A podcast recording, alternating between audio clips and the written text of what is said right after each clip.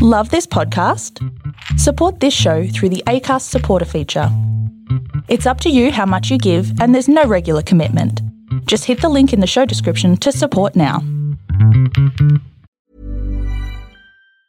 Everyone knows therapy is great for solving problems, but getting therapy has its own problems too, like finding the right therapist, fitting into their schedule, and of course, the cost.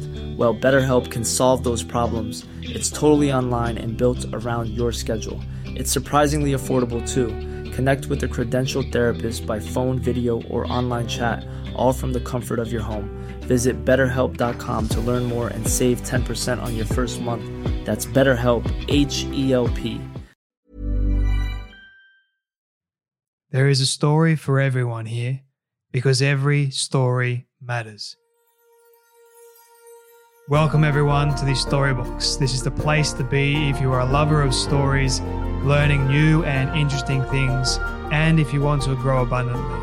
My name is Jay Phantom, and I believe it's my purpose to help you realize your worth and become the greatest and best version of you possible. I am grateful that you're here today. Now, let's journey into this story box together and hear more about whose story will be unboxed today.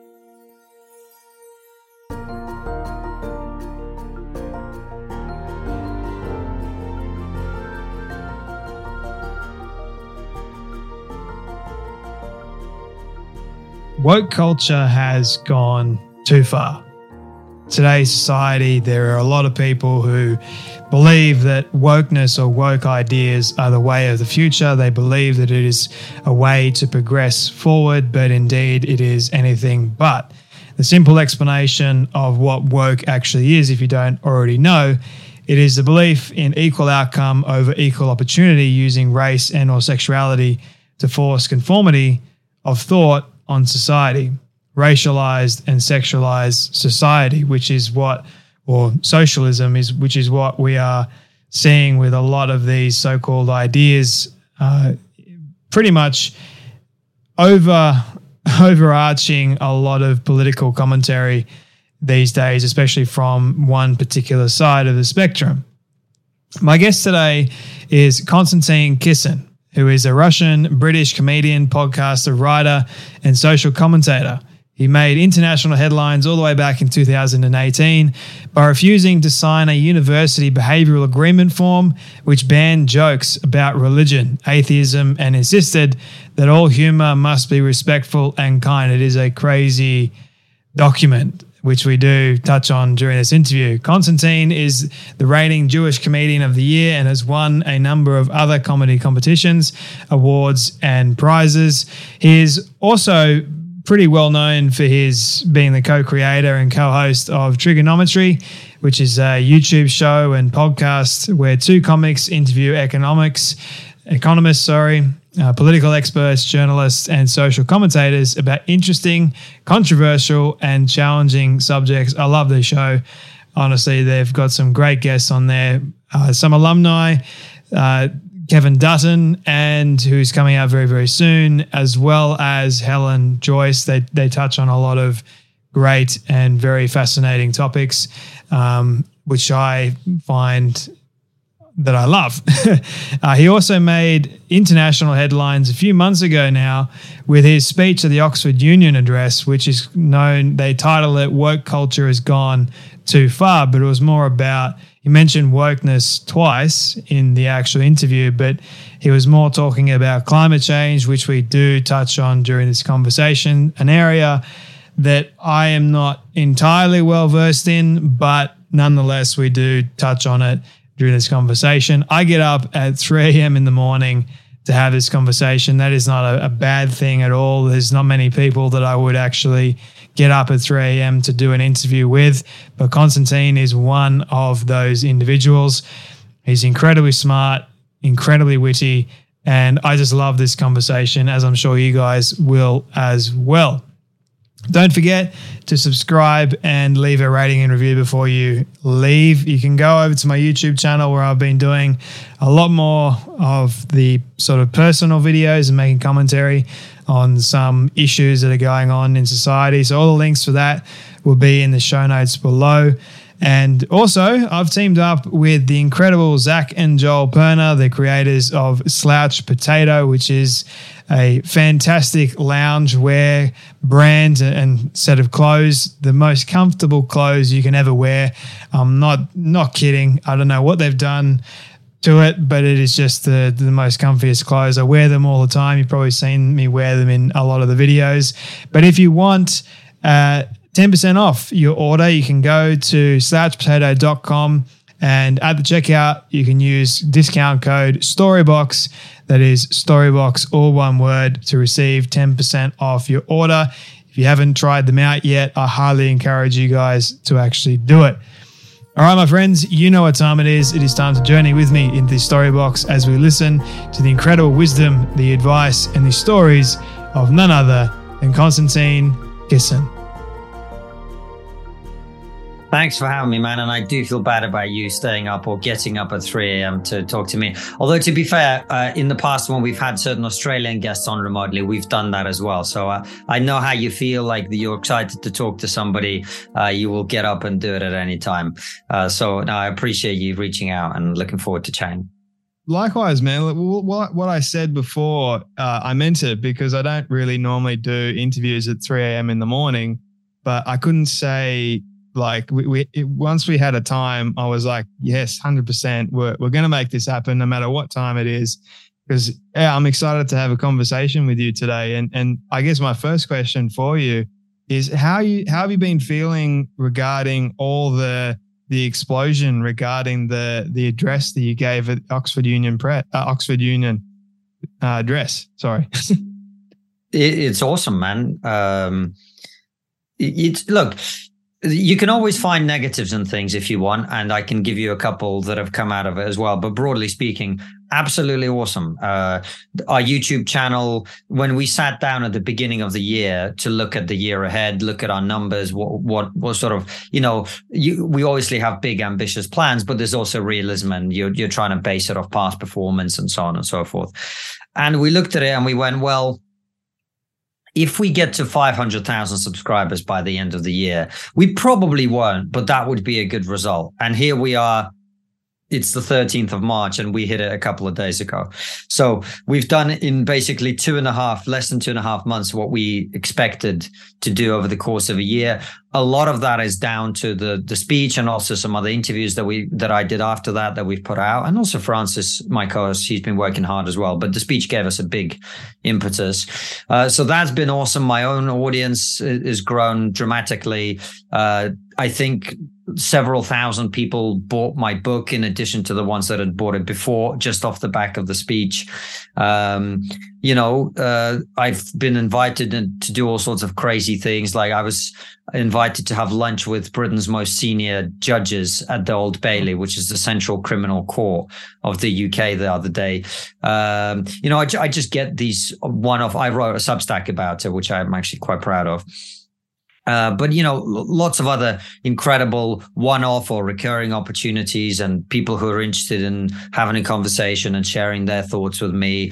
Uh, you know, one of the amazing things to me is that I regularly get to chat to like some of the the people that I whose interviews I used to watch. Well, now we just we we can chat on the phone for a few hours uh, and talk about different things. You know, it's it's an incredibly rewarding thing it is true that as your profile grows, you know, I, I, I used to love Twitter so much because it's a platform I enjoy. I love communicating. I used to love going into all the comments and chatting with people and, you know, engaging with, you know, feedback and criticism, whatever. But as it gets bigger, you pick up so many hate followers that you have to like trudge through so much crap before you get to a person with whom you could actually have a actual conversation. That's been actually quite a big loss, to be honest, to me. Like, I so enjoy talking to people, particularly people with whom I wouldn't normally get a chance to speak. You know, like we all operate in some kind of social circle and that's maybe 50 to 100 people or whatever but that's the amazing thing about social media is you can be communicating with hundreds of thousands of people at the time mm. the only problem is once you get to hundreds of thousands the law of large numbers comes in and you you get you know the, the statistical representation of society including you know the 15% of mentally ill people and and and all the rest of it you know. Um, and so that's it's it's been a you know it probably is completely insignificant in comparison to everything else but i do experience as that as a loss to be honest because i i used to so enjoy it you know communicating with those people. But overall man it's it's been the response has been fantastic uh people have been very kind. I've had a lot of opportunities off the back of it. The YouTube channel has grown. My own Substack has grown. You know, the the, the sorts of people I get to hear from and speak with have just, you know, it, it's expanded and grown as well. So it's been an incredible start to the year. I, I couldn't be more pumped. Were you asked to write a speech on what you end up ended up speaking about the woke culture has gone too far, or was that something that you wanted to speak on yourself? so I actually didn't want to speak about it, which is why I ended up talking mostly about climate change. If you if you remember the speech, right? Uh, because uh, I'm as I said in in the speech itself, I'm very tired of talking about woke culture. Yeah. It's not something I really have anything that I feel like oh i've got a gap to fill in my understanding of the system like I, I, you know we, we spent five years looking pretty in depth at what was going on because that's really the genesis of TRIGGERnometry yeah. is trying to understand what the hell is happening uh, in the culture and so i'm pretty clear on what i think about it now and i don't particularly want to have more conversations about why wokeness is stupid and wrong i just think it's time for us to start doing stuff that that we need to do to address that um, but I was invited to be part of a debate at Oxford Union, which is a very prestigious thing. And they were like, could you could you talk about why woke culture has gone too far? And I was like, oh, oh, oh, oh. okay then, all right, fine. But as I tend not to write my speeches until literally like the day before or something you know because you, you need creative inspiration i feel and partly it's about like giving yourself several months to think about it you know as you're driving home from or whatever just to go okay you know and let it ruminate um, and so the, the week of, and as it was coming to, I started to formulate an idea in my head of what I wanted to say. And I realized that woke culture is a dimension of it. But really, you know, what I wanted to do was to speak to young people who may be leaning in that direction or whose natural habitat may be a work environment. They, they may never even thought about it. Like most people, most young people aren't thinking about these issues. I probably wasn't when I was young. So, but you, you kind of grow up in the soup that you're surrounded by that you don't even question, right? Yeah. Soup of ideas and attitudes and stereotypes. And so um, I wanted to see if I could communicate with those people from a position of agreeing with them and going, this is how you see the world. Let me show you why, even within that framework, what you're doing doesn't make sense. Mm. You know, and can I make that argument? And that to me has always been exci- an exciting thing because, you know, this is part of the big debate that's happening in online space at the moment is like, what is the constructive way to approach many of these controversial issues? Do you smash people over the head with memes and trolling and, and whatever? Or do you try and bring people along and make it easier for people to go, you know what? Maybe the people who are criticizing some elements of this ideology, they're not all bad. They're not all evil. They're not all whatever. Um, maybe they've got a good point. And that's kind of how I approach this. So I was asked to speak about woke culture but that's a very long way of saying why I sort of didn't quite really talk about it. I talked about it for about 15 seconds at the beginning and 15 seconds at the end, really. Yeah. And then the rest of it was all on climate change, which yeah. I thought was really, really fascinating considering that climate change is a massive uh, topic of, of debate at the moment, whether or not we, we don't deny that climate change exists, but to the extent of which the conversation is had around it, it seems like we are being told one thing and then being told another thing at the same time. So it's get it gets really really confusing. It's like, well, how do we navigate this kind of space properly and in a in a um, in a way that actually is making sense to the right to the population. Well, the, the problem I have with the way that the, the, the we're talking about this issue as a society, I mean, not you and I, but it's like you know, you go to the doctor and he goes, Well, you know, you've got some serious problems with your legs. You go, Okay, cool. So what do we do? And he goes, We need to chop your head off.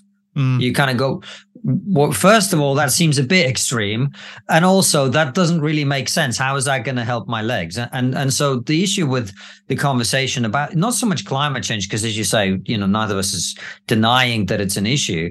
The the the the, the conversation doesn't seem to have any solution to the problem, right? Mm. Like the the the, the almost all of the CO2 that we're going to be creating over the next many years, the increase in that is going to be coming from China and India. And yet we we always, but it's like, you know, if if I wash out my you know tuna tin that i'm saving the planet it's not actually how it works unfortunately right so we have to come up with ways of making clean energy that is cheap enough that people in India and China who are desperately trying to industrialize their country are actually going to want to use it because it's cheap enough. I mean, I, I was having lunch with uh, with a senior guy in India, and he was telling me the stats. I mean, he's it's amazing. So India became independent in 1947. Mm. Uh, do you, do you know what the average life expectancy in India was in 1947? Uh, 32 years old, man. You were never going to yeah. guess that. Yeah. 32 years old. yeah. well, you know what it is now? 50 something? 72. 72. 72. Wow. And that's because they're industrializing, man. That's because they're using energy to make their people more prosperous. They are uh, electrifying the whole country. They've got electricity to every village now. Um, they are putting water into every small village and and bigger towns obviously right? So they're trying to supply their people with water and energy. Now they need uh, cleaner water than they've got at the moment that like that's a problem and that they're working on.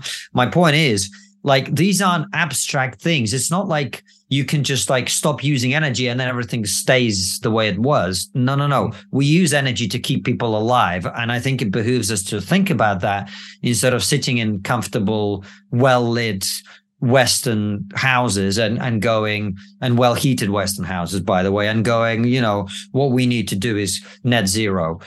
That's not going to solve the problem.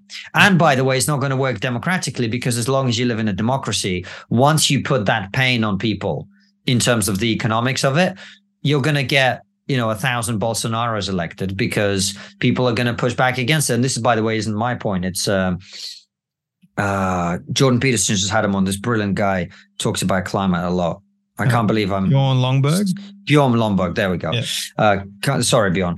Uh, so that's a point that he made about you know the democratic impossibility of achieving these outcomes and the way that we're going about it. Right. So you gotta we if and I say this especially when people come after me and like, well, you're a climate change. I'm not a climate change denier. I'm saying even if we believe that climate change is the worst problem facing humanity right now, what you're doing and what you're suggesting doing makes no sense. Right? Can we talk about the way to actually solve the problem? Yeah. And for for the Oxford audience, because I was speaking to young people, the point I was trying to make to them is like you can do all the complaining and protesting and you know as extinction rebellion these climate loons do in the uk throw soup on paintings and glue themselves to roads and stop ambulances getting to hospitals and whatever you can do all that but you're not actually making anything better. No. You're just making yourself feel better. That's that's all you're doing, right? If you actually want to go and solve the things that you care about, whatever they are, I'm not telling you what you should care about. I'm not your dad, right? But if you want to achieve results in the world, sorry, there's only one way. This has only yeah. ever been one way. Learn, work hard, go and create and build things that change the world. It's the only way it's ever been done.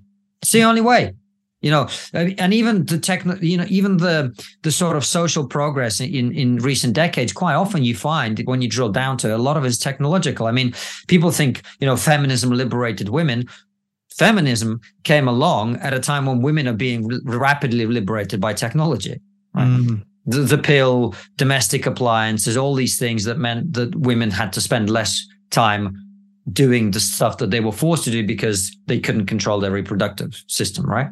Now, that had a lot of consequences, positive and negative. We can talk about that. But the point is, that's what was liberating women to a large extent, right?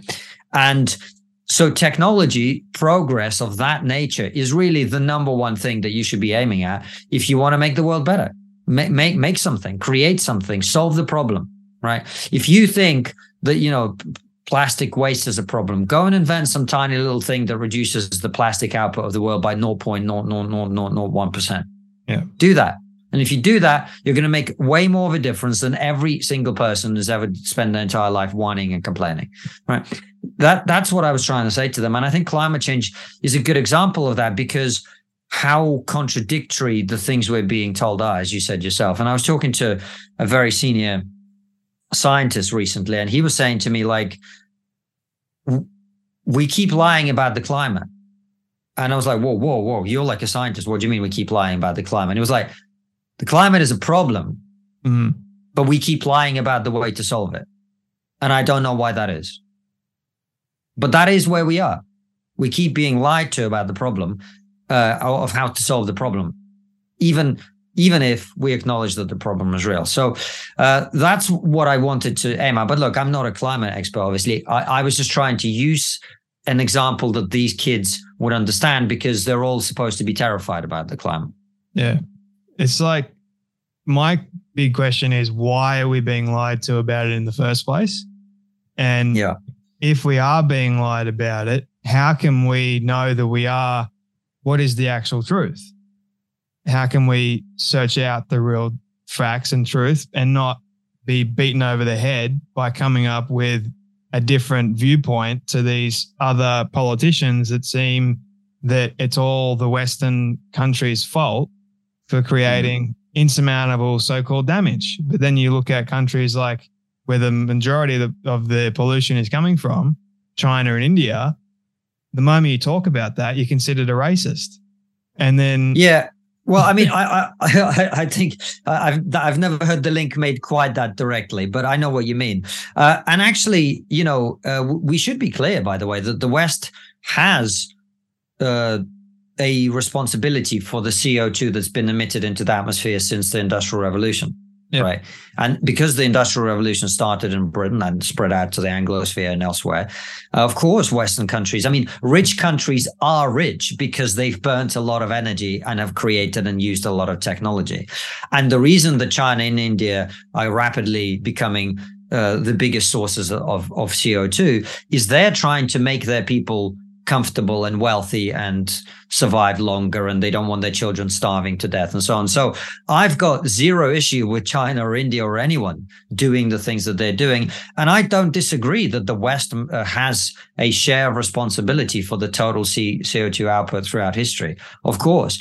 All I'm saying is, if you want to solve the problem, obsessing about evil Western people isn't going to solve that problem. Right. So even if you believe all of that, it's still not going to solve the problem. The only problem you're solving is making yourself feel better. Uh, I don't know why we're being lied to exactly. I imagine, as in all of these things, there's a huge amount of money to be made yeah. uh, in whichever direction our governments take our countries. Do you know? Do we spend money on this type of technology or that type of technology? Do we? And I, I suspect, you know, once a certain group of people have their hands on on those politicians and and they're able to whisper in their area and you know the nuclear energy seems to not be getting any attention from anybody even though it's by far the most obvious solution to many of these issues right? Uh, and the invention of new technology in different areas that seems to me like something we should be working on.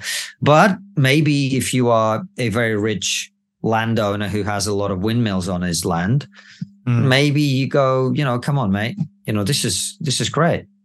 Uh, I, I don't know. I, I, wish I knew the answer to that question. I'm just sort of hypothesizing out loud. So uh, don't quote me on that. But I, I, I couldn't possibly say. All I can tell is like things don't add up. Yeah. You know what I mean? I'm with you there, man. Honestly, and and to be honest, like I'm not that well versed in the whole climate change yeah conversation myself. I mean, I'm still trying to figure it out. I'm still trying to question a lot of things that are going on, and I'm trying my best to listen to a lot of the people that are somewhat on both sides of, of the spectrum because I feel like there is a, a healthy uh, space there to ha- hold conversations with both both uh, sides. I think if we we basically close both sides down and just say, look, one side is is right and the other side is wrong, that's a dangerous rhetoric. And, and that is what I think we've been seeing with the whole culture wars and, and cancel culture being at the forefront of everything. It's like, I'm right, you're wrong. And if I'm right and you're wrong, it, it comes with all these other uh, nasty connotations to it. You know what I mean? It, it's just, it's, I, I, I love healthy conversation. I love healthy debate and I love being able to ask questions.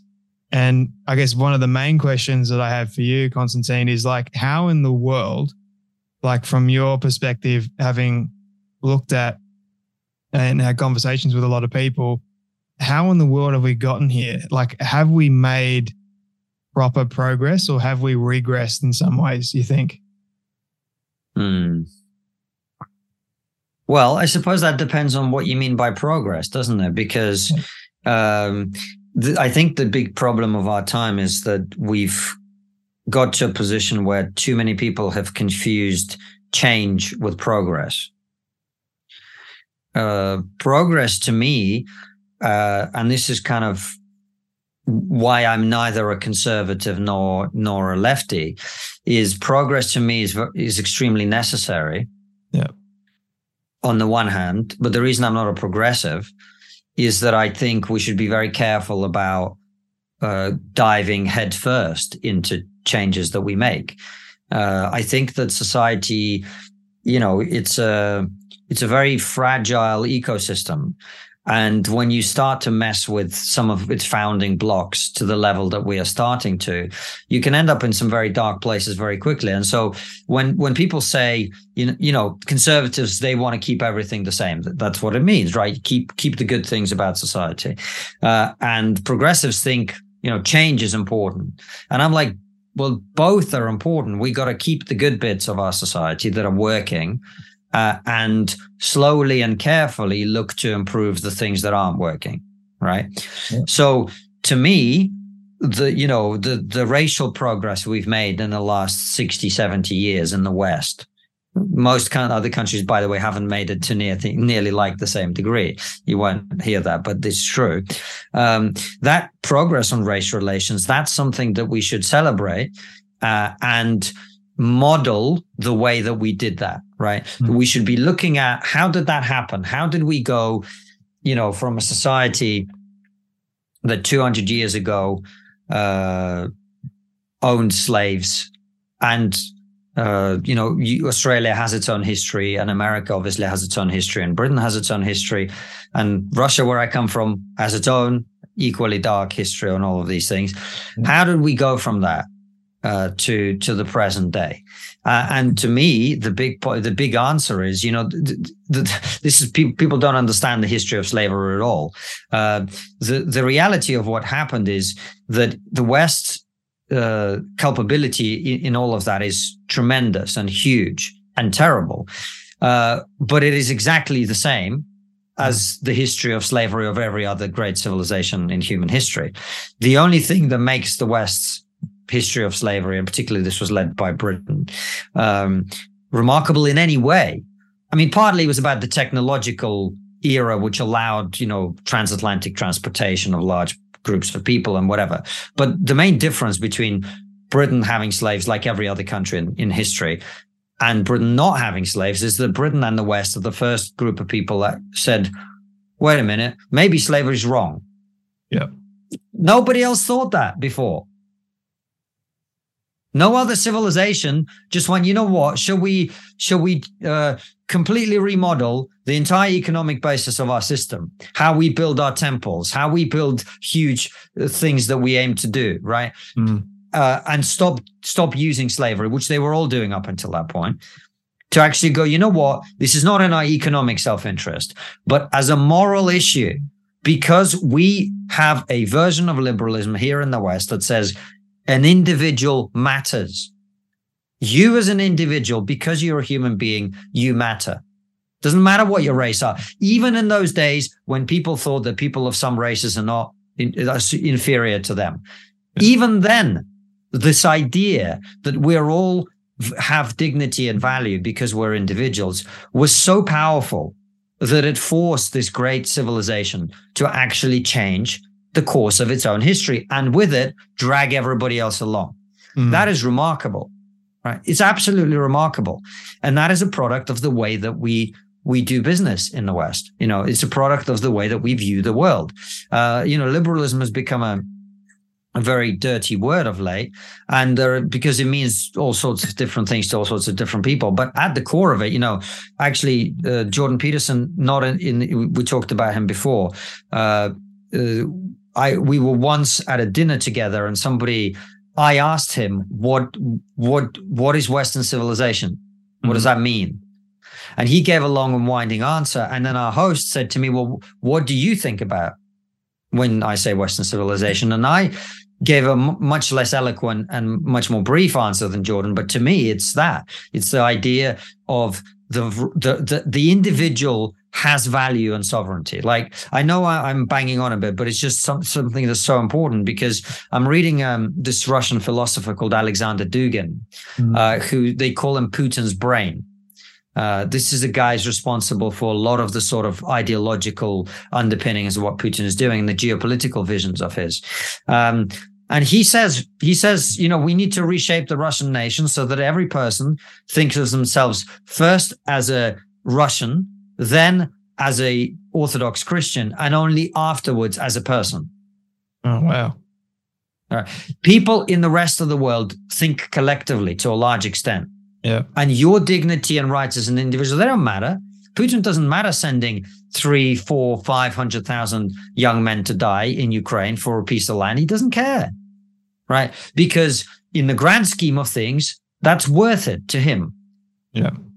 And in the, in that system, he's willing to do that and those people are willing to sacrifice themselves for that they're not going there you know singing the national anthem they're not delighted but they'll go if they're told right mm. um, and we have a very different system in the west where we say no no no no no no no that tiny piece of land is not worth 500000 people's lives it's just not right? Uh, we're not going to send our boys to do that because they have value, they have meaning. Now, of course, we'll go and fight if we have to. That's a different thing.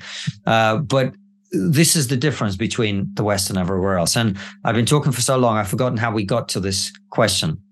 No, it was it was a quite a broad question to begin with. It's like, how in the world did we get here in the first place? So I loved your answer because there are a lot of little things that sort of compounded into this one big thing which landed us in this current space. Mm. There's a lot of actual issues going on in society. Well, I see them as a lot of issues, and I think you see them as issues too. I think Jordan Peterson sees them as issues, as I've heard him talk about many of them. And I agree with a lot of the things that he has to say regarding a lot of the issues that we are no doubt seeing.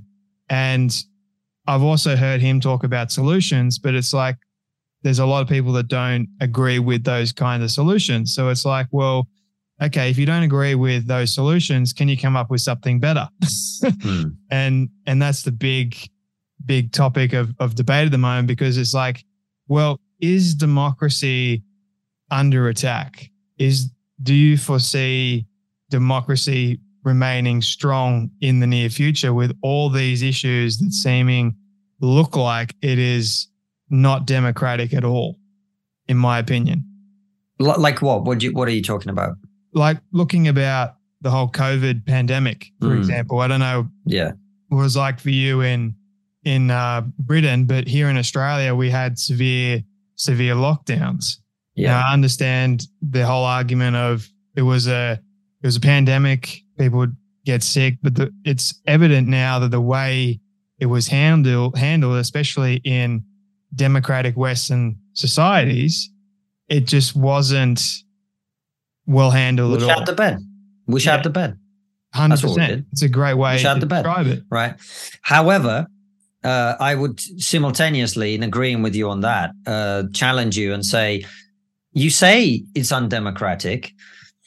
I don't know. I think it's much worse than that. I think it's democratic. Ah, I think so. what we found out during COVID is that 65 to 70% of people in a country, when there's a big fear and a big scare, mm-hmm. they're going to shit the bed. And, and if you say, and if you, if they're terrified and they're, they're scared and they're sitting there shaking, quaking in their boots, and someone comes along and says, Hey, listen, we, we can't promise you, but there is a chance that if we, I don't know, start cutting everyone's fourth toe off, we might reduce the chances of this pandemic spreading. Mm. there are some people who are going to go, well, look, you know, I mean, cutting people's toes off is. Ryan Reynolds here from Mint Mobile. With the price of just about everything going up during inflation, we thought we'd bring our prices down. So to help us, we brought in a reverse auctioneer, which is apparently a thing. Mint Mobile unlimited premium wireless. Ready to get 30, 30, bit to get 30, bit to get 20, 20, 20, bit to get 20, 20, bit to get 15, 15, 15, 15 just 15 bucks a month. So, Give it a try at mintmobile.com/switch. slash $45 upfront for three months plus taxes and fees. Promo rate for new customers for limited time. Unlimited more than 40 gigabytes per month. Slows. Full terms at mintmobile.com. Burrow's furniture is built for the way you live. From ensuring easy assembly and disassembly to honoring highly requested new colors for their award-winning seating, they always have their customers in mind. Their modular seating is made out of durable materials to last and grow with you. And with Burrow, you always get fast, free shipping. Get up to 60% off during Burrow's Memorial Day sale at burrow.com slash ACAST. That's burrow.com slash ACAST. burrow.com slash ACAST. Is not great. But if it's going to make us all safer, maybe we should give it a go. Now, obviously, I'm joking and exaggerating, but yeah, people got scared uh, and they were prepared to do things that, in my, in my opinion, in a liberal society, you you never should do. You know, having quarantine camps and fucking whatever it was, right? That we saw in Australia, mandatory vaccinations that they attempted to force on doctors and, and nurses in this country. Just, com- I mean, that never made any sense to me. No. You've got a bunch of people who are not medical experts by definition, because they're politicians, forcing people who are medical experts by definition, because they're doctors and nurses, to have an injection that those people don't want to take. What? Yeah. That, Sort that doesn't stripping the humanity aspect. It's like you're that doesn't make any sense to me. That does not make any sense to me, right? And uh, that's nothing to do with how safe or effective I think the vaccine is or whatever. Like I, I, I said throughout COVID, you know, if I were elderly or I was in a risk group, I would take that vaccine, Hmm. a hundred percent. But if I'm young and healthy, I want the freedom not to, Yeah. particularly because we know that it doesn't really stop transmission, right? It's it's a very simple point, and so I agree with you. The fact that the government uh, forced things on the public that, in my opinion, never should have even been considered, Yeah. let alone implemented, uh, was illiberal. But I also am very sad to say I do think it was democratic, at least in the sense that it was representative of the wishes of the majority of our fellow citizens, who actually were very happy. They were very happy to tell other people what to do. They were very happy to feel to to dob in their neighbor who didn't do this or who went out twice instead of once. There were a lot of people who really, really quite enjoyed that. And um, yeah, I, mean that's the society we live in, man. I'm sorry if that sounds, you know, uh, gripey and sad and you know whatever, but uh, I am that was shocking to me. It really opened my eyes, and I was very disappointed with what I saw. It's uh, a scary, scary thought to think that if they can do that during a pandemic, it's scary to think what they can do now because they know uh, of how complicit the society and the population actually is to follow along with these politicians and their Yeah. and their will and, and all the information that is coming out at the moment goes against a lot of the information that they were pushing during the whole pandemic.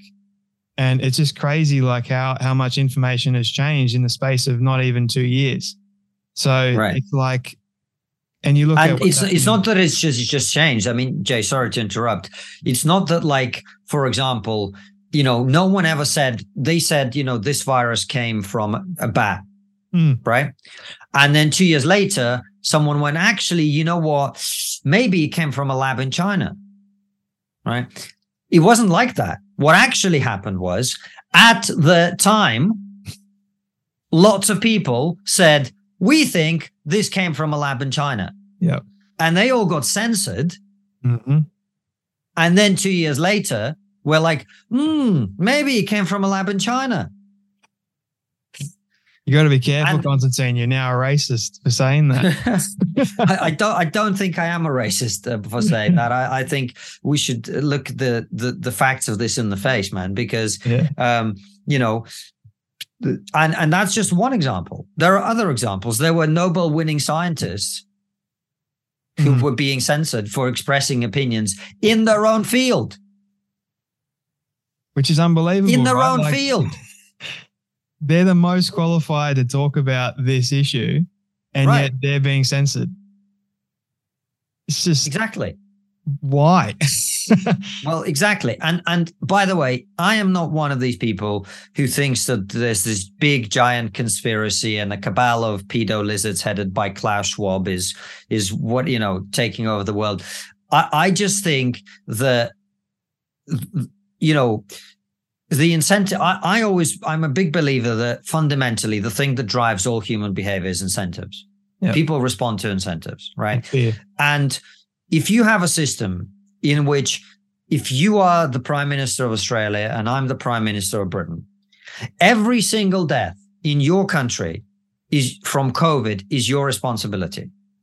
And every single death that happens five years later from an untreated cancer caused by lockdown is not treated as your responsibility. And it's the same for me in the UK, and it's the same for everybody everywhere. Right?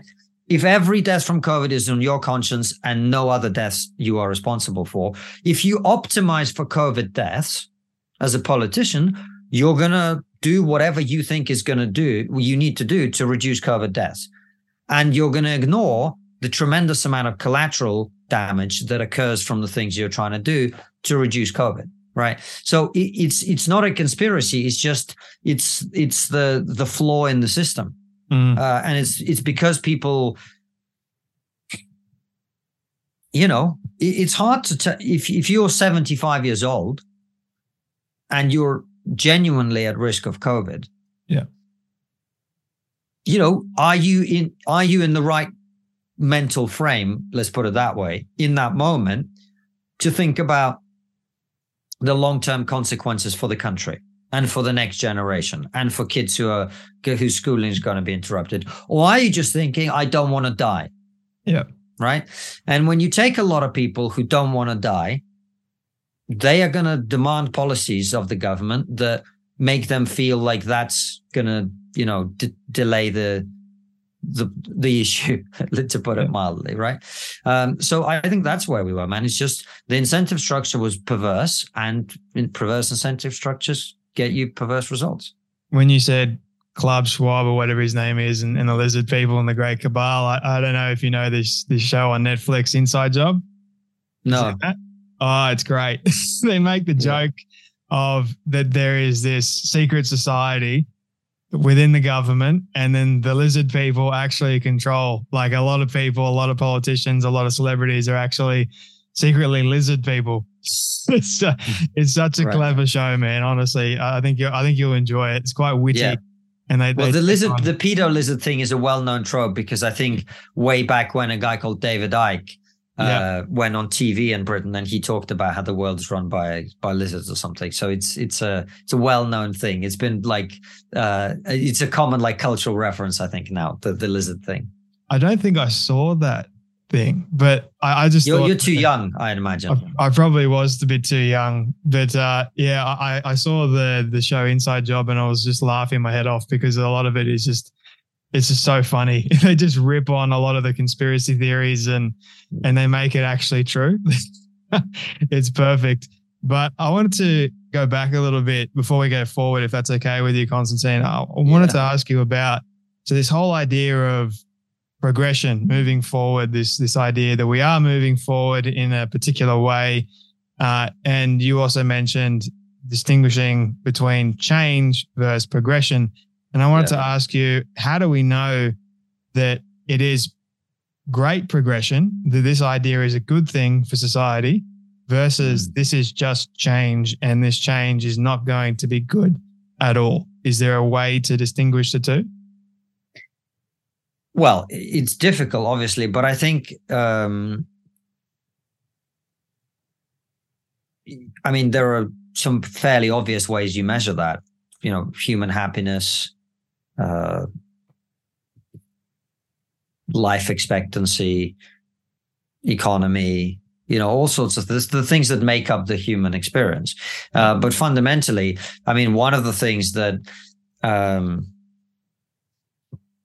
you have to look at is all new technology is also disruptive, right? So if we're talking about human flourishing, for example, would you argue that social media has increased human flourishing and human happiness? I argue that it would. Yeah. I argue that I would argue that it, it did rather, but the, it's also created a lot of misery too. Yeah. Right. So these are trade offs. And that's something that we're going to have to keep working out is as these breakthrough technologies, you can't control change most of the time because as we talked about before, it's technological. Like once some guy somewhere invents a nuclear bomb, eventually everyone's going to have a nuclear bomb. Mm-hmm.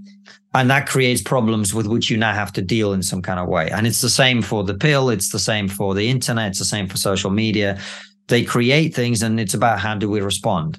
And I think in, in this instance, you have to look at, you know, what's the positive impact? Well, the positive impact is you and I wouldn't be sitting here if it wasn't social media. We wouldn't be having this conversation. Uh, people wouldn't be watching and listening. Uh, this, we wouldn't be having this great time on the yeah. one hand. On the other hand, you know, social media, uh, the impact it has on young people in particular, uh, the impact it has on vulnerable people, whether they're vulnerable for mental health reasons or whatever, right? The, you know, it, there are things that can happen on the internet that are bad.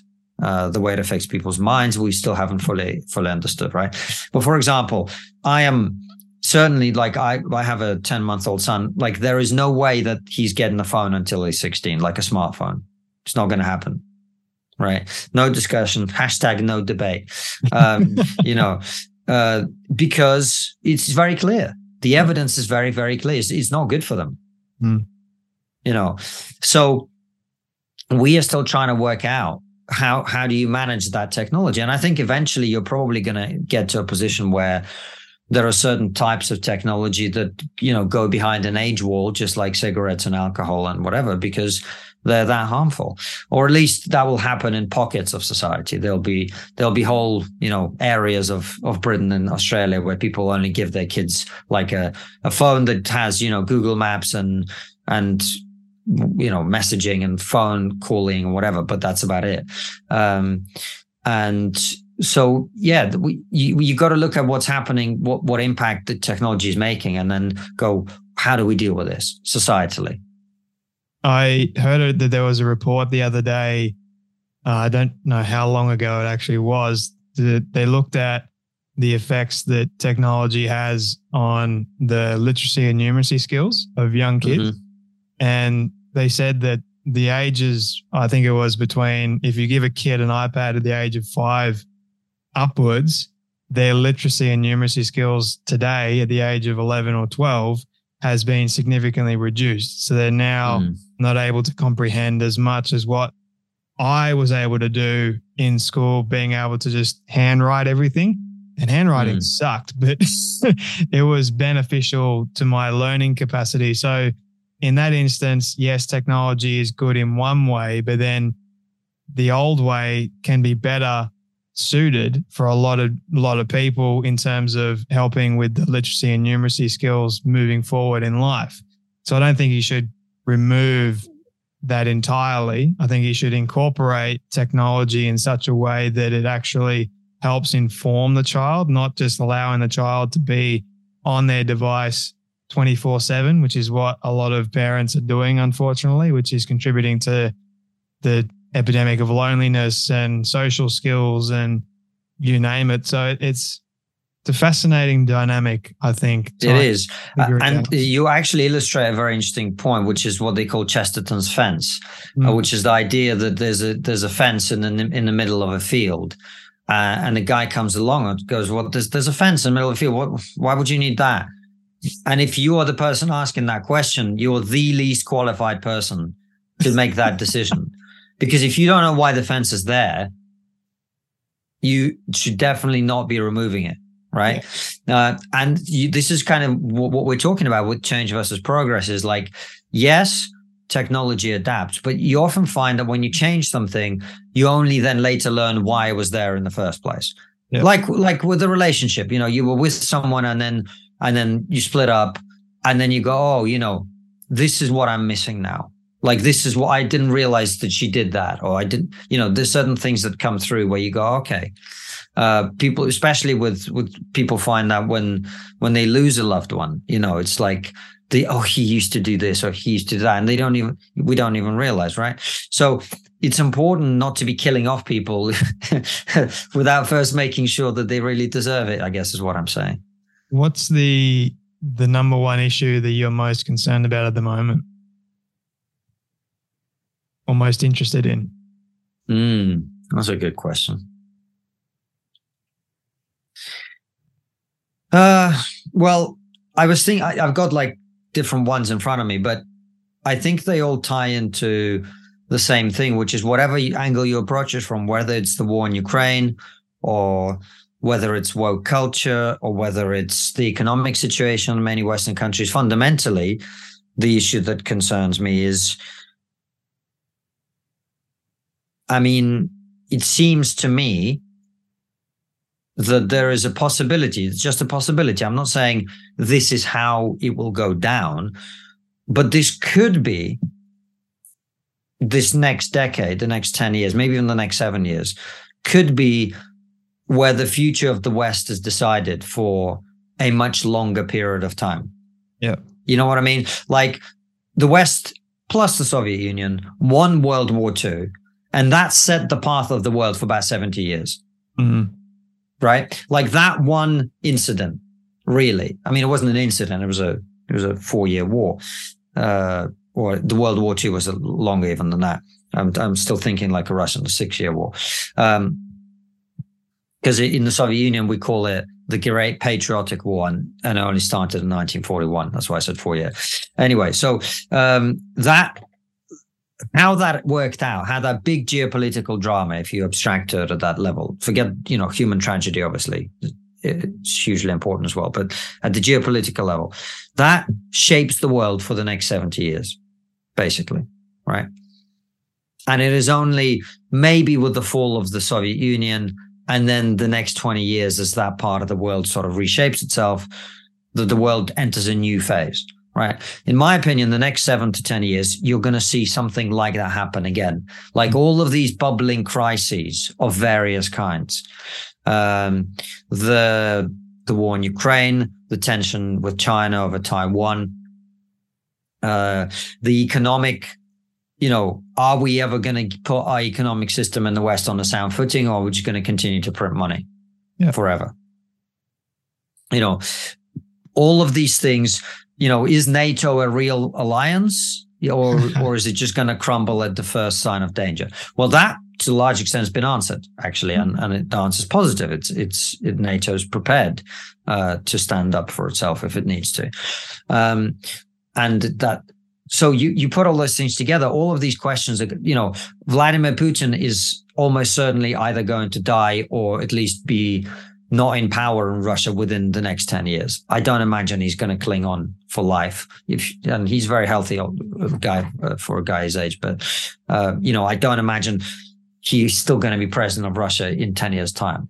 So all of these massive changes are going to happen and this is the thing that concerns me is, you know, does does the West if I say does the West survive, that sounds overly dramatic. Of course, the West survives. Uh, you know, the West survives in some shape or form.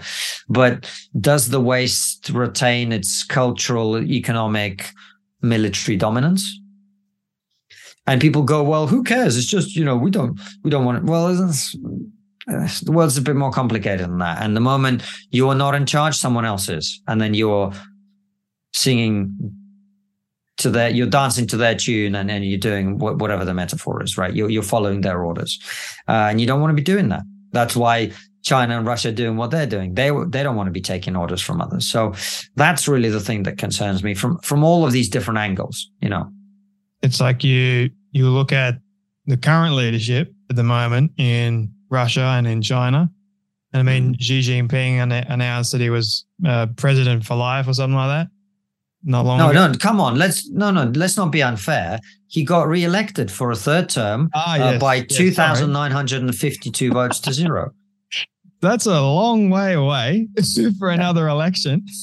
Yeah. There's something to it to be uh, excited about, but Yeah, it's like, are we going to replace the bad for the worse? Like, or are we going to replace the bad for the good? Or I was looking at the news the other day, which is something I never do, and well, hardly do. Um, and people here in Australia, these so so-called experts, were talking about how we should be getting ready for war in three years' time because war with China is just around the corner. And I'm like, well, that's a positive thought, isn't it? like World War Three with with Yeah. China. What's that going to look like? They've got nukes. They didn't really have nukes. Well, they did. They used two of them, unfortunately. And look what happened with that. Like it's it's sca- it's scary. wait, has China used nuclear weapons? no, no. It like World War Three would be a, a nuclear war. Yeah, no, it would be. But you said they have used nukes. Oh no, no. So um Even the Americans. two two nukes in in World War Two. Sorry, I should have clarified that. Yeah, yeah, yeah. Sorry, I thought you were talking about the Chinese, and I was like, "Whoa, No, want that's a part of history that I, I yeah, don't want to Yeah. state any. Uh, uh, yeah, don't don't listen to that uh, Yeah, yeah. side of things. But I just misheard uh, you." Yeah, It's a for me looking at all the issues that are somehow compounding a lot. It's going to get worse before it gets better. They're saying, and it's like, okay, is the the icing on the cake, as it were, we go to war, and then what? Does it make you're asking me. Yeah, I'm asking. What the you. hell do I know about that? I don't know. It's just I, I I can't predict whether World War Three is going to happen, man. But um, I'm just saying, I think this is a pivotal pivot period in which a lot of shifts, not changes, but shifts are going to happen that then set the the rails for the next, you know, long chunk of time yeah, uh, along which we'll be traveling. So, you know, the period between World War II and 1990 is obviously defined by the Cold War, right? That that's the and and the and everything else that happens in in the world to a very large extent is affected by that. You know, countries in Africa have civil wars and and all kinds of things because of the Cold War. Latin America is a complete chaos because of the Cold War. Uh, Af- Afghanistan gets invaded you know, because of the Cold War, Vietnam, the war in Korea. These are all things that happen outside of either the Soviet Union or America, but they are because of the Cold War, right?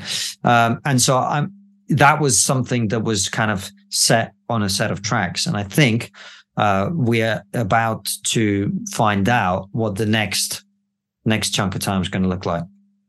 very interesting times indeed, my friend. And I'm glad that we are having these conversations and hopefully we can have more of them as time progresses.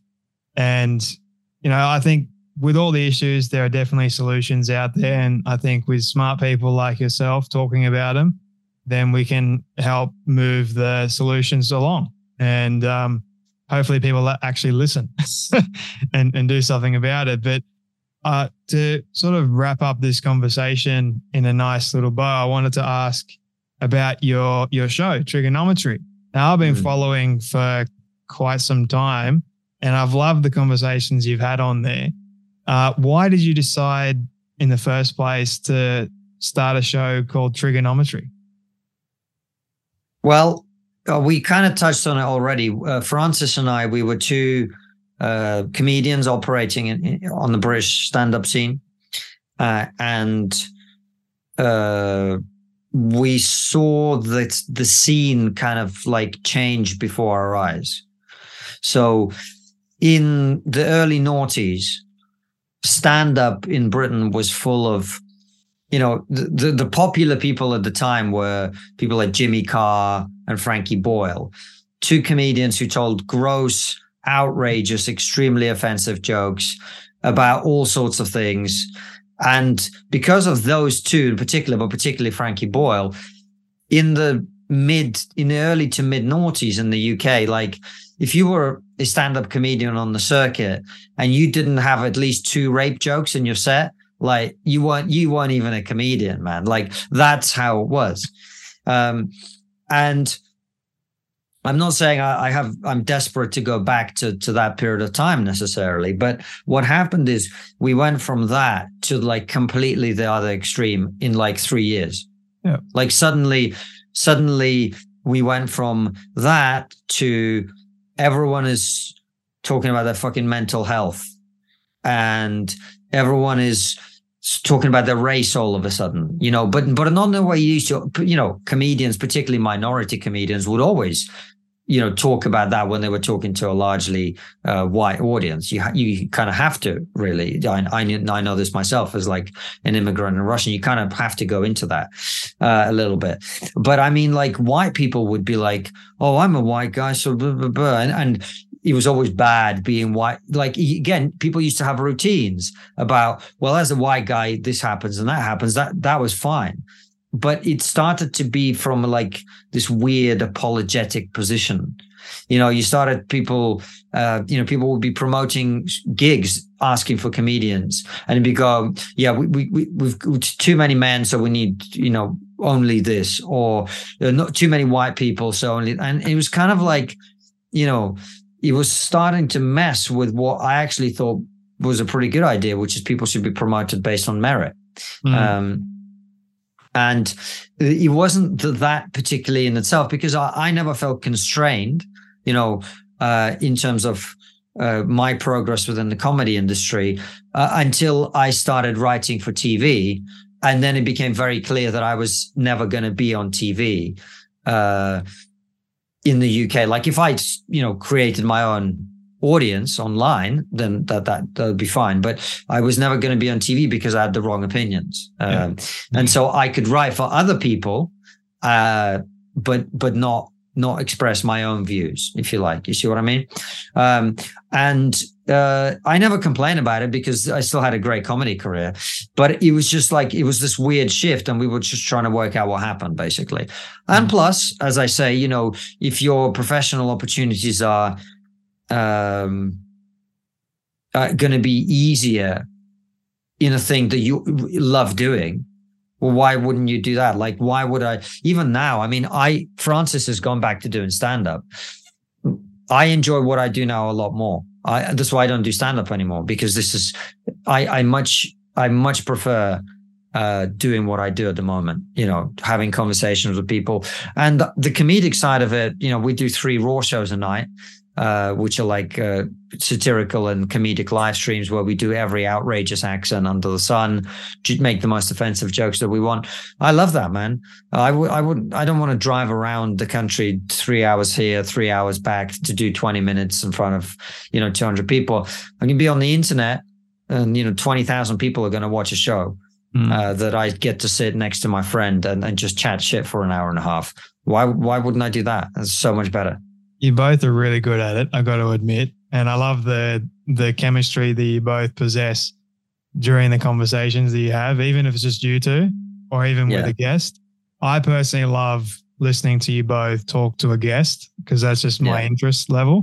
But yeah. I also at at times do enjoy you two just having a a, go. uh, yeah, they're different. They're different shows entirely. Some people yeah. only watch Raw. Some people only watch the interviews. Some people watch both. Um, and uh, like the Raw is a very, it's a strong flavor for sure. It is it's not yeah. for everybody. yeah, was this not for everybody? When you started TRIGGERnometry, was this before or during your 2018 blow up? Uh, we started TRIGGERnometry in April 2018 yeah. Uh, and we're plodding along slowly. And then that contract thing happened and that gave us a big boost. So what actually happened with with that whole university thing real quick? Uh, they uh, they saw me performing uh, stand up. They really liked me. They invited me to help them raise money for charity, and they said, "We need you to sign this contract if you want to perform." And the contract said that they had a zero zero tolerance policy on racism, sexism, classism, ageism, ableism, homophobia, biphobia, transphobia, xenophobia, Islamophobia, anti religion. And it also said that all jokes must be respectful and kind. Right. And so when I turned it down, I tweeted about it and it just went super viral, became a massive story, covered in Australia, covered in America. I did Tucker, you know, all sorts of crazy things going on. Um, and that was a yeah that was a big boost to to our profile and to my profile and it helped us along the way for sure. Maybe i should go to university and reject something. There seems to be a trend happening with people rejecting university things that seem to go viral these days You're- yeah well you got to find your own thing man because you, you yeah. can't be a, a, a, fifth best someone else. Like you got to find your own uh, way of doing it. Oh, um, yeah. So mean, do i honestly, man, I think what you're doing is is great. I, I applaud you and Francis for all the work that you're doing. I've thank you, my honestly loved this conversation. Really, uh, I got one final question for you, if that's all right with you. Yeah, go I for we it. didn't really get too much into the nitty gritty of your actual story. Maybe that's a conversation for another time. But I wanted to ask you, what do you love the most about yourself and your story?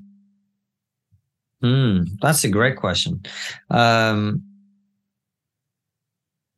it's a great question. I mean, if people want to read my full story, they can read my book, An Immigrant's Love Letter to the West, and I talk a lot about stuff in that. Um,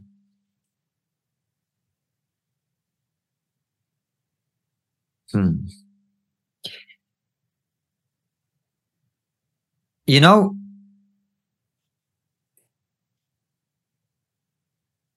my family and me myself, like I've experienced a lot of difficult things in life, you know. Um, and and there are people, and, I, and I'm truly blessed, by the way. Mm. You know, there are people who've lost parents and children and spouses and all sorts. Like, I'm not saying I'm, I'm the world's biggest victim at all, but I've experienced difficult things in my life, and my family. You know, I grew up with my grandmother around who's in Ukraine right now, 96 years old. She lived through the Holodomor, which was a forced starvation of 7 million people in Ukraine, um, the Nazi occupation, Stalin's repressions, uh, the, the later years of the Soviet Union, the collapse of the Soviet Union in the crazy 90s. Um, and she's sitting there right now with Russian troops 200 kilometers away right? That's her life story. And everywhere I look at at my family's history, it is full of things, you know, being sent to the gulag for saying the wrong thing, you know, people starving to death, all sorts of awful life events, just huge tragedy. Um, but you know, the all of all of that, um, you know, it it weighs on my mind sometimes and people i think sometimes think i'm too serious or whatever but it, it's because of i think coming from that sort of background on the one hand. On the other hand i also feel like i've been able to take all of that as inspiration for a more positive uh, way of being in the world rather than thinking you know the world is tragic and bad things happen and you know that's that's life uh, I've been lucky, you know, to to live in a society where bad things don't generally happen. They happen to everybody, of course, but but not in the same way. You know, no, nobody in Britain has been in a gulag, and nobody in Britain within living memory has been occupied first by Hitler and now by Putin. It's not happened to anyone in Britain. You know what I mean? Nor in Australia. Uh, no, there wasn't a period of time within living memory when you know tens of thousands of people were starving to death right? Or millions of people were starving to death. So I'm privileged to live in a place where we're relatively insulated by that. And I've been able to take the lessons and the memories of my family and use them as a way to remind myself and hopefully other people that we're very lucky. It's not that the world is terrible and tragic and, and, and whatever. It is. Well, we are very lucky. And we should not take that for granted. You're not a victim, man. Mm. And that's good to hear. It really is. Yeah. Um, Konstantin, thank you so much for your time today, man. Your wisdom, your advice, your stories, and really for joining me today on the Storybox podcast. Thank you so much. I appreciate it, man. Thank you so much for having me, Jay.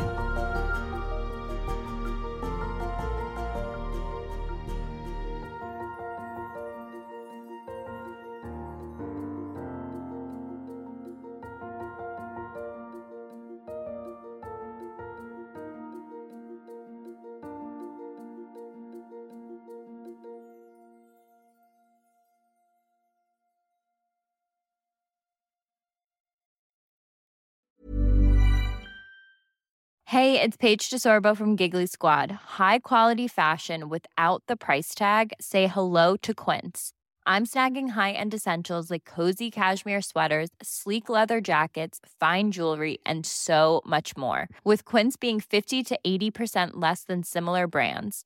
And they partner with factories that prioritize safe, ethical, and responsible manufacturing. I love that. Luxury quality within reach. Go to quince.com slash style to get free shipping and 365 day returns on your next order.